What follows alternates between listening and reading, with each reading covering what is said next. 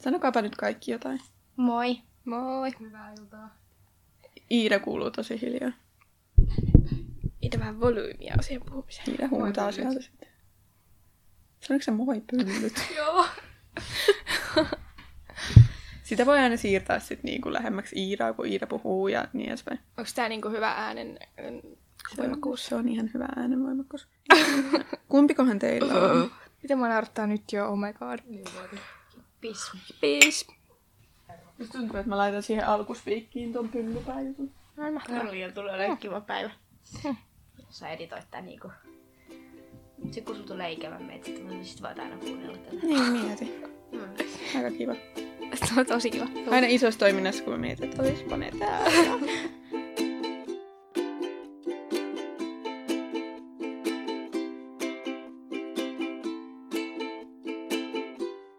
Moikka moi!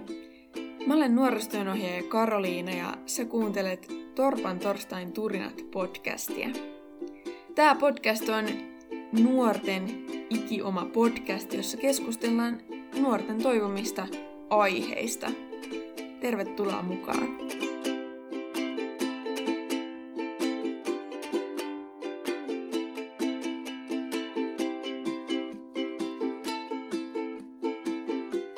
No niin, heippa rallaa!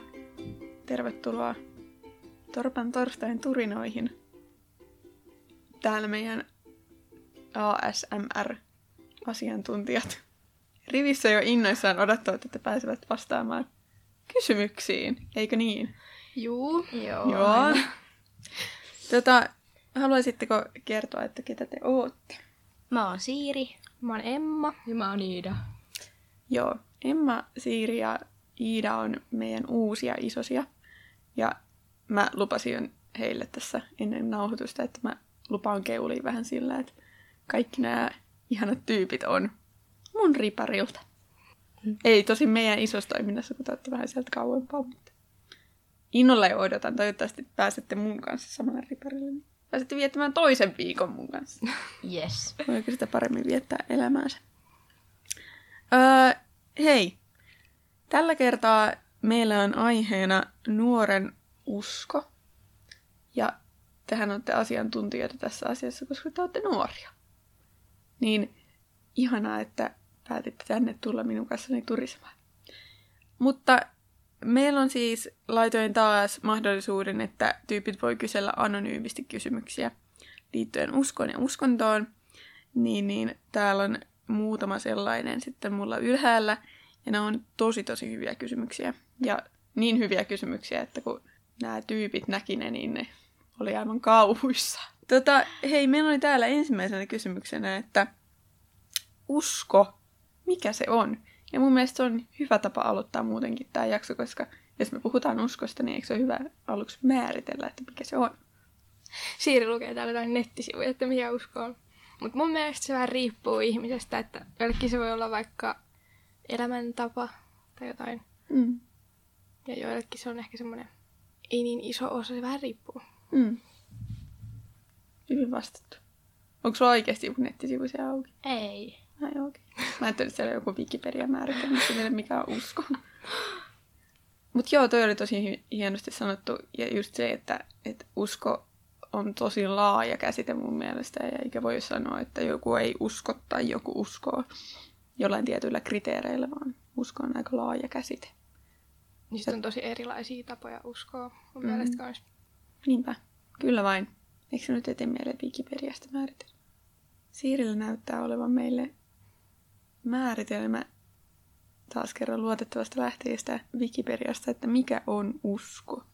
Usko tarkoittaa uskonnollista vakaumusta. Aika ytimekäs. Mä ajattelin, että siellä olisi hirveä selitys, mutta ei. Joo.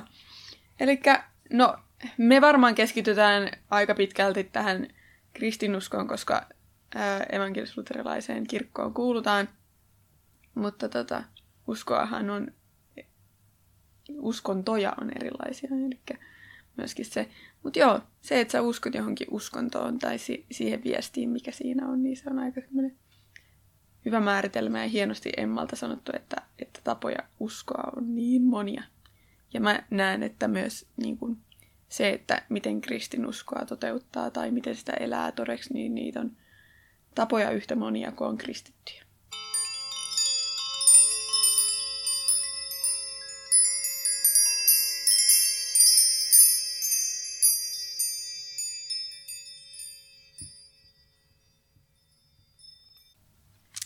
Täällä kysellään nyt seuraavaksi sitten, että millaista se uskossa oleminen on. Todella mielenkiintoinen kysymys ja ehkä niin kuin mä itse en välttämättä usko sellaiseen, että sun elämä muuttuu semmoiseksi ruusuilla tanssimiseksi sen jälkeen, kun sä oot uskossa. Että se on jotenkin ihan vaan niin kuin maaginen eri ulottuvuus, vaan se on semmoista niin kuin, että se on ihan tavallista arkielämää niin kuin semmoisellakin ihmisellä, joka ei usko. Tietysti siinä tulee sitten semmoisia niin kuin piirteitä, että miten sä näet maailman tai miten sä näet elämän tai kuoleman, mutta et muuten siinä ei ole mitään eroa. Miten te näette sen? Millaista se uskossa oleminen teidän mielestä on?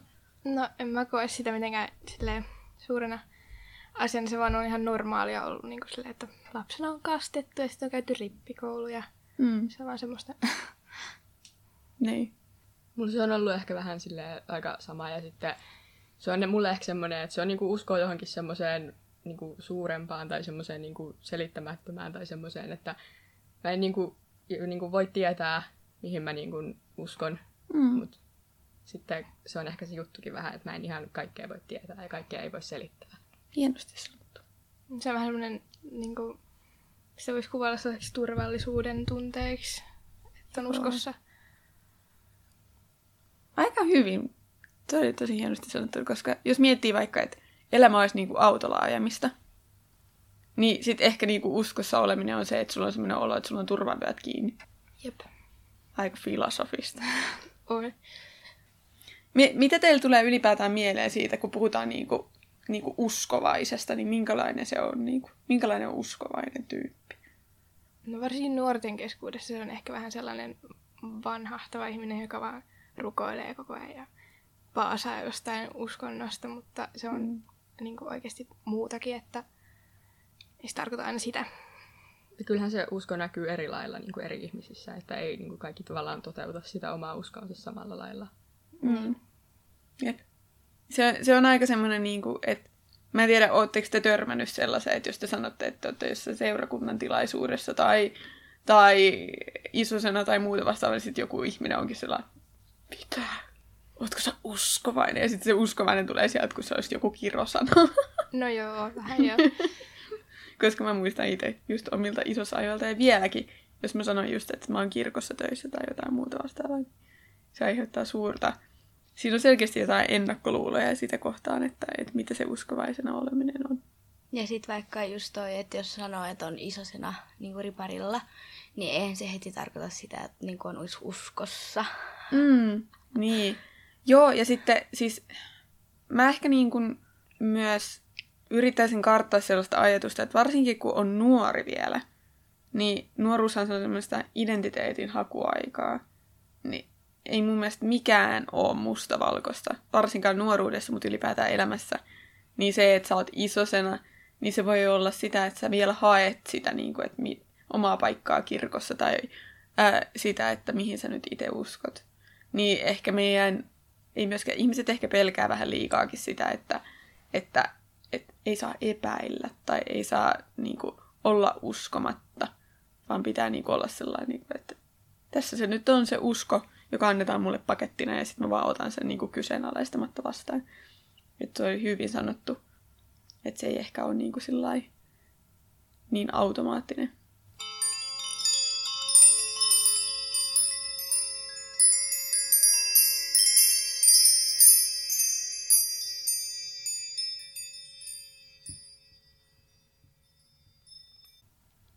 Täällä kysytään seuraavaksi, että kuinka vahvistaa omaa uskoa ja kuinka uskaltaa näyttää sitä arjessa ilman, että pelkää muiden mielipiteitä. Tämäkin on varmaan, eikö tämä aika iso asia just varsinkin kun on nuori, niin ei välttämättä halua erottua joukosta sellainen niin kuin aivan kirkkaana tähtenä, joka tekee asiat ihan eri tavalla. Niin. No joo, just vaikka sen uskovaisjutun takia, niin siitä voi ehkä tulla vähän semmoista, että sua katsotaan vähän silleen, että mitä?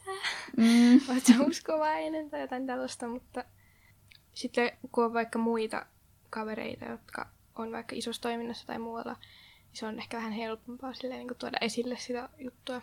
Mm. Ja se, että hakeutuu vaikka saman niin kuin henkisten mm. kanssa olla. Ei kun, häh, miten mä sen selitän? Saman henkisten tyyppien kanssa. Niin. Joo. Eli just ehkä niinku, tarkoitatko sä sillä, että et, et jos vaikka niinku just seurakunta kiinnostaa ja tuommoiset uskon asiat kiinnostaa, niin tavallaan tutustuu enemmän siihen seurakunnan toimintaan on semmoisten tyyppien kanssa, jotka on siinä toiminnassa mukana. Yeah. Joo. Se on hyvin sanottu. Ja sitten myös se, että ei pelkää liikaa myöskään olla sitten semmoisten tyyppien kanssa, jotka ei usko.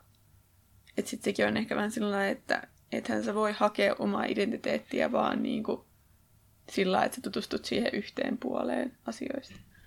Vaan että, se, että sä avarrat sun omaa mieltä ja pohdit asioita eri näkökulmista. Miten teillä on semmoinen, että, että miten sitä uskaltaisi ylipäätään olla ehkä enemmän oma itsensä? Että jos uskoo, niin sitten tavallaan pystyisi olla sellainen ihan sinut sen kanssa eikä pelkää, mitä muuta ajattelee. No, mua ainakin itse helpottaa just ne kaverit, jotka on samantyyppisiä. Mm. Että kun on muitakin, niin se on helppo tuoda esille. Mm. Mulla on toi aika sama. Ja sitten ehkä sekin vielä, että sit jos on jotain semmoisia tyyppejä, jotka nyt ei millään voi hyväksyä sitä, että sä oot uskossa tai jotain tällaista, niin sitten et vaan oo sellaisten tyyppien kanssa ja yrität olla niinku välittämättä siitä, mitä ne niinku sanoo. Mm. Mitä mieltä te olette siitä, että onko tässä maailmassa tosi paljon semmoisia tyyppejä, jotka ajattelee just ollaan vähän mustavalkoisesti? Että et, aijaa, että mä oon ateisti, ai sä oot uskovainen, no sit sä et kuulu mun kaveripiiriin. Että tommoset niinku erottaa. Vai pystyt, pystytäänkö, niinku, onko teillä sellaista, niinku, että te pystytte olla niinku, eri tyyppien kanssa kavereita? Siis ei ole mitään ongelmaa, että mm. ei se kuulu mulle, että mihin joku uskoo tai ei usko. Että mm. kyllä mun mielestä pitää tulla toimeen ihan ihmisten kanssa riippumatta siitä, niin kuin, että mihin uskoo. Tai ne hyväksyy just ne ystävät ja kaikki nää, että millaisena ne on. Joo, ja mun mielestä on kiva, että niin kuin maailmassa on erilaisia ihmisiä, koska sit jos kaikki olisi niin kuin ihan samanlaisia ja uskoisi ihan samaan juttuun, niin alkaisi se käydä ehkä vähän tylsäksi. Niin, eikä, siis mehän ei opittaisi mitään. Sitähän me elättäisiin sellaisessa tyytyväisenä semmoisessa laatikossa, että meillä on ne tietyt asiat, mihin, mihin kaikki uskoo ja tietyt jutut. Niin sit olisi vähän vaikea ehkä niin kuin luoda semmoisia omia näkemyksiä tai oppia uutta. Miten tuommoinen, täällä on seuraavaksi kysymys, että miten uskonnon merkitys on muuttunut elämäsi aikana? Et koitko jonkinlaisen havahtumisen esimerkiksi rippikoulussa vai onko se ollut läsnä jo kotona kasvaessa? No siis mulla on semmoinen tilanne, että mun vanhemmat on eronnut, kun mä oon ollut aika pieni. Mm. Ja sit mun iskä on löytänyt itselleen vaimon, joka on ollut uskovainen ihan pienestä pitäen. Mm. Ja sit sen kautta mun iskäkin on tullut uskoon, niin mä oon just niitten kanssa käynyt kirkossa sunnuntaisia ja käynyt vaikka just jossain juhannuskonferenssissa ja kaikissa tällaisessa. Ja. ja jotenkin niitten kautta tavallaan oppinut, että mikä se uskossa oleminen on ja mitä se, niin kuin, niin, mitä se on. Niin sä, sä oot käynyt niin kuin pienestä saakka aktiivisesti yeah. seurakunnan jutuissa ja kirkkojutuissa ja tämmöisissä, niin oliko se vähän niin kuin selvää kauraa sit siinä vaiheessa, kun sä pamahdit sen riparille? Että ei, vaan mä menin just riparille oppimaan, että millaista se niin kuin uskossaolo on. Ja niin kuin mm. Sai, saiko siinä sen vähän niin kuin mahdollisuuden sit alkaa rakentaa semmoista omaa yeah. kristillistä identiteettiä? Joo, se on kyllä hieno niin kuin mahdollisuus siinä. Mulla oli silleen, että ö, riparilla ehkä just oppi tosi paljon enemmän ja se vahvistui, että joo, että tää on niinku mun juttu. Mm. Ja sitten just opittiin kaikkea, miten raamattua vaikka voi lukea ja mm. millaisia tapoja on uskoa. Ja silleen rippikoulu oli kyllä semmoinen jotenkin valaiseva kokemus. Mm. Joo. No mä oon pienestä asti ravannut silleen seurakunnan leireillä, mutta sitten ehkä riparilla just kävi silleen, että niinku oppi just, että mihin uskoo ja Mm. Joo. Mä muistan kanssa, mä olin Iidan kanssa tosi kova käymään niin lasten leirillä, niin öö, siinä vaiheessa se ei ollut ihan vielä semmoista, että no, mä menen nyt seurakunnan leirille, että joo, siellä on niitä Jeesus-juttuja, mutta niin. No, mutta sitten nyt kun miettii, niin ne on ollut varmasti tosi niin kuin opettavia silleen. Ja oli se sitten riparilla mulla ainakin silleen, että mulla oli, tai mä olin niin kuin nyt sit, vähän ennen ripariakin, mä alka, oli alkanut sitten kiinnostaa silleen, että mihinkähän mä nyt oikeastaan uskon, ja niin kuin mm. olin alkanut miettiä niin kuin näitä juttuja, mutta sitten riparilla se just se, se leiri ehkä, ja ylipäätään ripari, niin se niin kuin selkäytti sitten ehkä niin kuin ajatuksia mm-hmm. ylipäätään, mutta toisaalta se herätti myös lisää silleen kysymyksiä ja ehkä kiinnostusta silleen niin kuin pohtia mm. vielä enemmän, että mihin uskoo ja tällaisia. Joo. Ja sillä ajatuksellahan se kulkee vähän se rippileiri, että kun niin kuin evankelis-luterilaisessa kirkossa kastetaan yleensä lapsena tai kannustetaan lapsena kastamiseen. Mutta lapsena sä et oikein, tai semmoisena pienenä vauvana sä et oikein voi vielä sisäistää kaikkea. Vaan se ajatellaan sillä, että sitten kun sä oot siinä niinku teini-iässä, niin sit sä alat olla sen ikäinen, että sä alat niinku hiffaamaan niitä asioita ja sä pystyt niinku miettimään niitä asioita ja alkaa niinku rakentaa semmoista omaa uskoa. Niin sitten rippileiri on sitä varten, että sit sä pääset oikeasti pohtimaan niitä asioita. Mulla on siis itsellä semmoinen... Mä en tiedä, musta tuntuu, että multa aina oletetaan, että kun mä oon seurakunnan työntekijä, niin mä oon ollut niin kuin syntymästä lähtien semmoinen aktiiviseurakuntalainen, mutta se ei oikeasti pidä paikkansa. Että et mulla niin kuin se ensikosketus oikeastaan seurakuntaan oli vasta siinä niin kuin rippileirillä. Ja sit mä olin tosi semmoinen niin kuin vastahakoinen ensinnäkin rippileiriä kohtaan.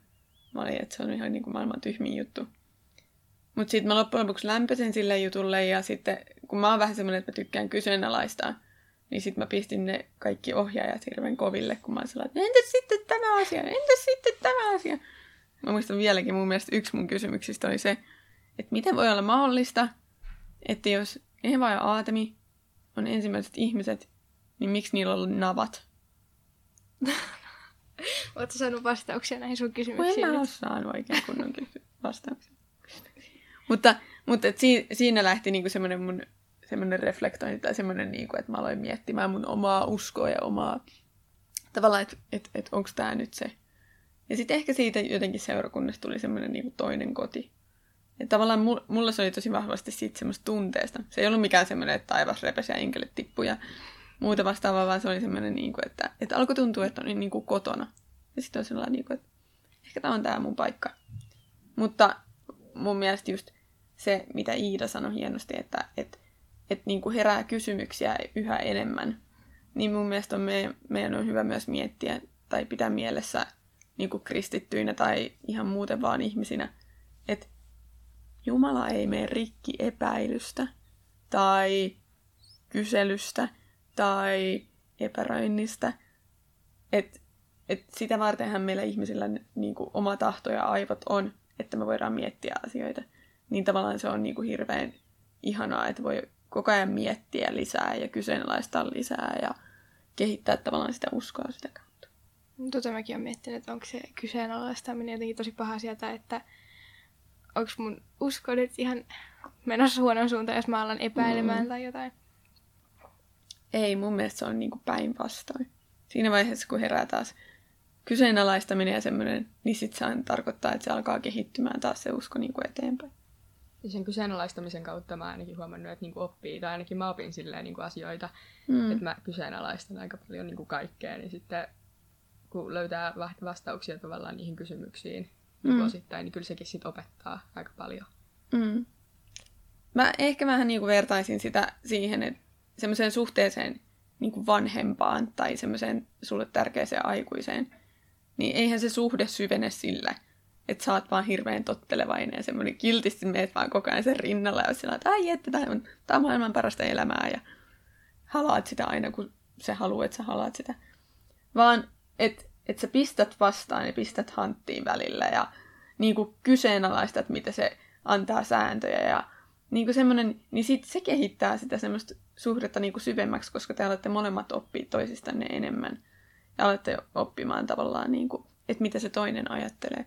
Niin mun mielestä sama asia on niin kuin Jumala suhteessa, että ei siitä oikein opi mitään, ellei niin kuin välillä vähän pistäkin hanttiin ja epäröi ja mieti ja kyseenalaista.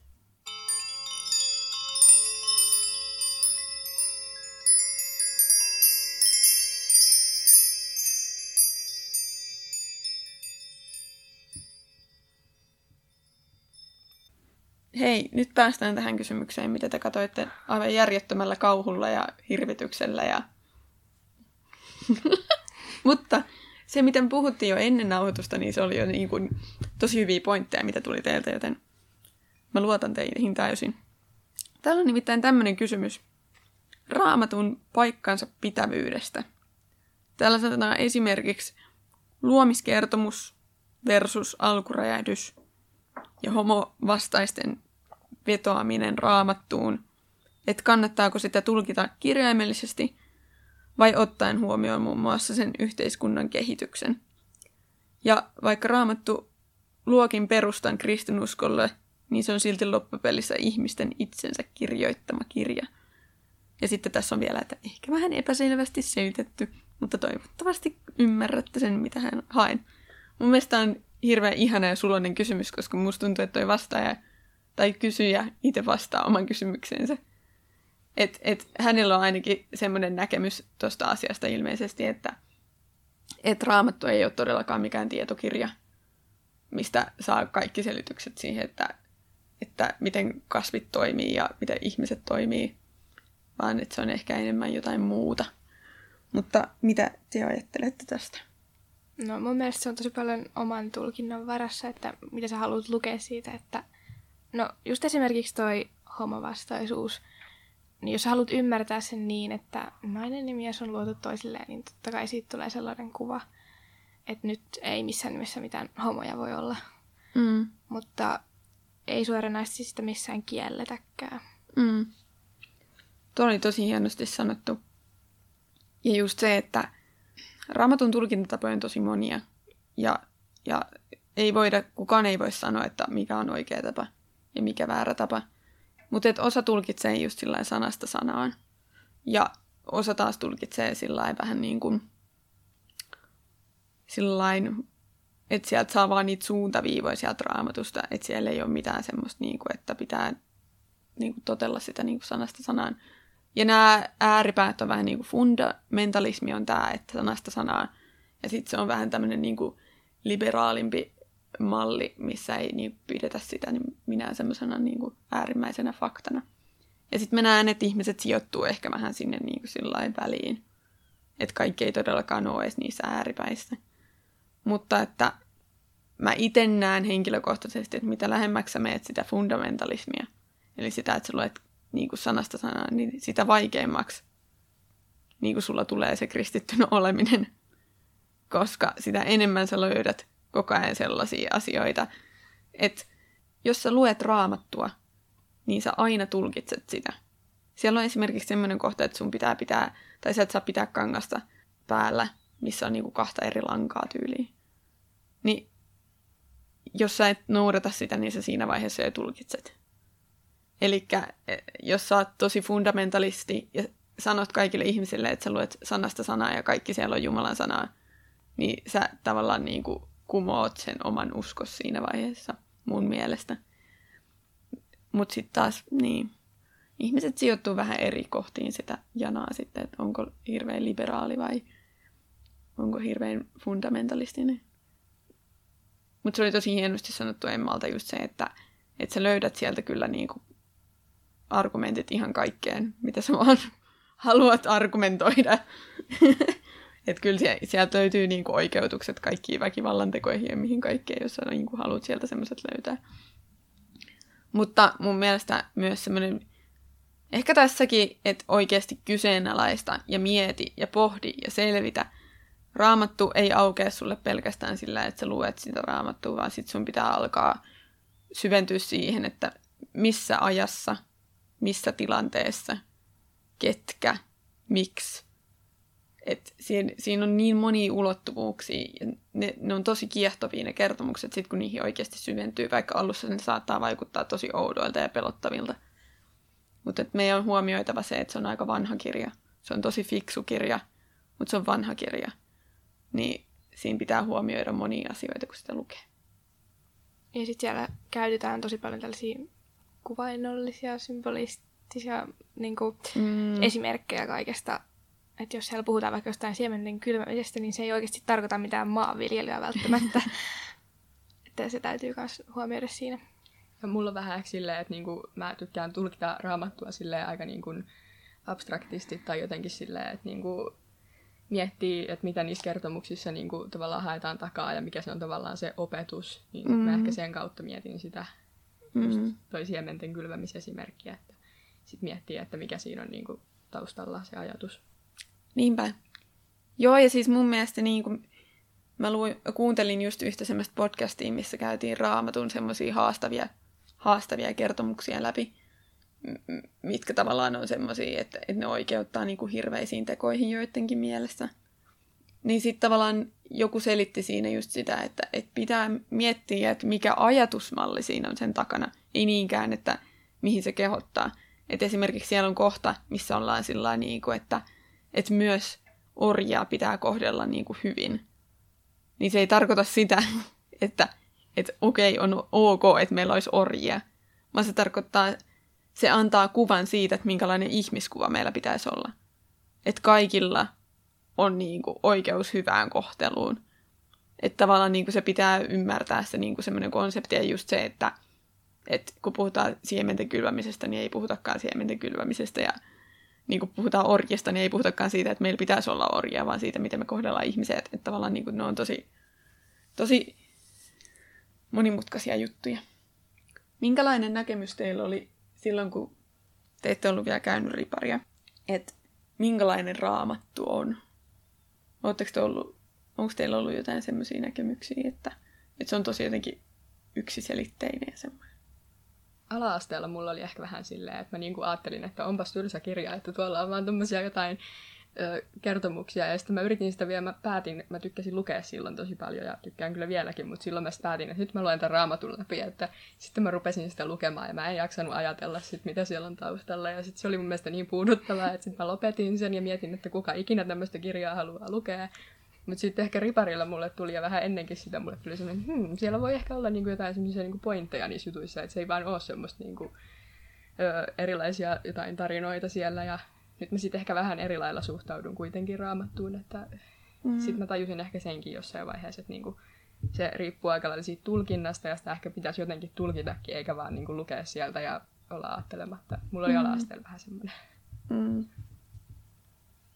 Mäkin mietin just tuota ala-asteaikaa, että se oli ehkä semmoinen, että no, mä nyt avaan tästä jonkun satunnaisen sivun ja sitten sieltä tulee joku, että no, sen paransi jonkun miehen ja jotain tällaista, niin mä olin vähän silleen, että jaa, okei, okay, aika tylsä kirja. Että niinku, mä en osannut tietenkään silloin vielä niinku ajatella sitä sillain just kuvainnollisesti. Mm. Mä sain oman Raamatun synttärilahjaksi kaksituhattakaksitoista ja silloin mä sitä luin. Enkä mä silloin niin kuin, osannut ajatella, että mitä siinä kirjan takana voi olla. Mm. Joo. Ja sit mä en ole itse siis lukenut, nyt tulee semmoinen tantantaa, mä en ole siis itse lukenut Raamattua niin kuin kokonaan. Öö, ja se johtuu ihan siitä, että samasta fiiliksestä, mitä teillä on ollut alakoulussa, että se on vaan niin tylsää. Mutta tämä on just siitä, että ensinnäkin vinkki niille, jotka haluaa lukea Raamatun kokonaan, niin ei kannata ehkä aloittaa siitä niinku Raamatun ensimmäisestä sivusta. Vaan ehkä kannattaa niinku just sillain, uh, no esimerkiksi Uusi testamentti on ehkä vähän semmoinen niinku kevyempi. Ja sitten just se, että et, et se koostuu monesta kirjasta, niin oikeastaan niinku, siis silloin tietynlaisesti on joo joo semmoinen niinku, niinku että se menee niinku eteenpäin se aika siinä ja näin, mutta kun sit siinä on niinku toisistaan ihan erillisiä kirjoja ja näin, niin ei sitä oikeasti tarvikaan edes lukea sillä niinku alusta loppuun saakka. Mutta siis ehkä just kannustan ihmisiä myös sellaiseen, että et, et lukee just jotain semmoisia niinku varsinkin psalmeja tai evankeliumista jotain juttuja ja niinku miettii niitä myös vähän niinku oman elämänsä näkökulmasta, että miten ne puhuttelee just tällä hetkellä, tai mitä, mitä, mitä niistä voisi ammentaa omaan elämään. Koska niissä on tosi, tosi semmoisia viisaita juttuja, ja varsinkin just jotkut Jeesuksen opetukset on semmoisia, niinku, että ne voi niinku, päteä tosi hienosti vielä niinku, nykyhetkeen, vaikka aluksi ne kuulostaa niin oudoilta ja hölmöiltä, kun siellä puhutaan jostain siemenen istuttamisesta ja viinipuista ja mistä muistamasta mistä. Mutta sitten kun sitä alkaa niinku, just vähän aukaset. Se ehkä, se on aika työläs kirja, koska se vaatii sit sitä, niin kuin, että siihen niin kuin oikeasti syventyy, eikä vaan lue sitä niin kuin lausetta sieltä ja ole sillä lailla. Mutta joo, ai että mä oon niin kuin ihan sillä fiiliksissä, kuinka fiksusti tarvittavastanut. Ei sillä, että mä olisin niin kuin yllättynyt, mutta, että, mutta et, et, et, oli jotenkin tosi kivaa keskustella teidän kanssa näistä asioista ja te olette selkeästi pohtinut paljon näitä asioita. Mä ehkä kannustankin kaikkia siihen, että, että pohtii ihan niin kuin avoimesti niitä asioita ja kyseenalaista ja kysyy ja miettii. Kysyä ei tieltä eksy. Eli kannattaa kysyä ja pohtia ja miettiä. Ja Jumala ei mene siitä rikki tai loukkaan nojalla pitää mykkäkoulua, jos sä välillä vähän kyseenalaistat sen ja epäilet sitä. Hei, kiitos ihan hirveän paljon Siiri, Emma ja Iida tästä jaksosta teille. Oli niin ihanaa ensinnäkin nähdä teitä, koska teitä näkee niin harvoin. Ja sitten toiseksi keskustella teidän kanssa tästä, koska te olette niin fiksuja. Kiitos. Totta kai te olette fiksuja, kun te olette mun rippikoulukasvattaja. Mm. Minä olen kaiken näille tytöille opettanut, ei ne koskaan. Joo, mutta hei, hyvää yötä, Jeesus myötä. Kiitos tästä päivästä. Se oli kiva.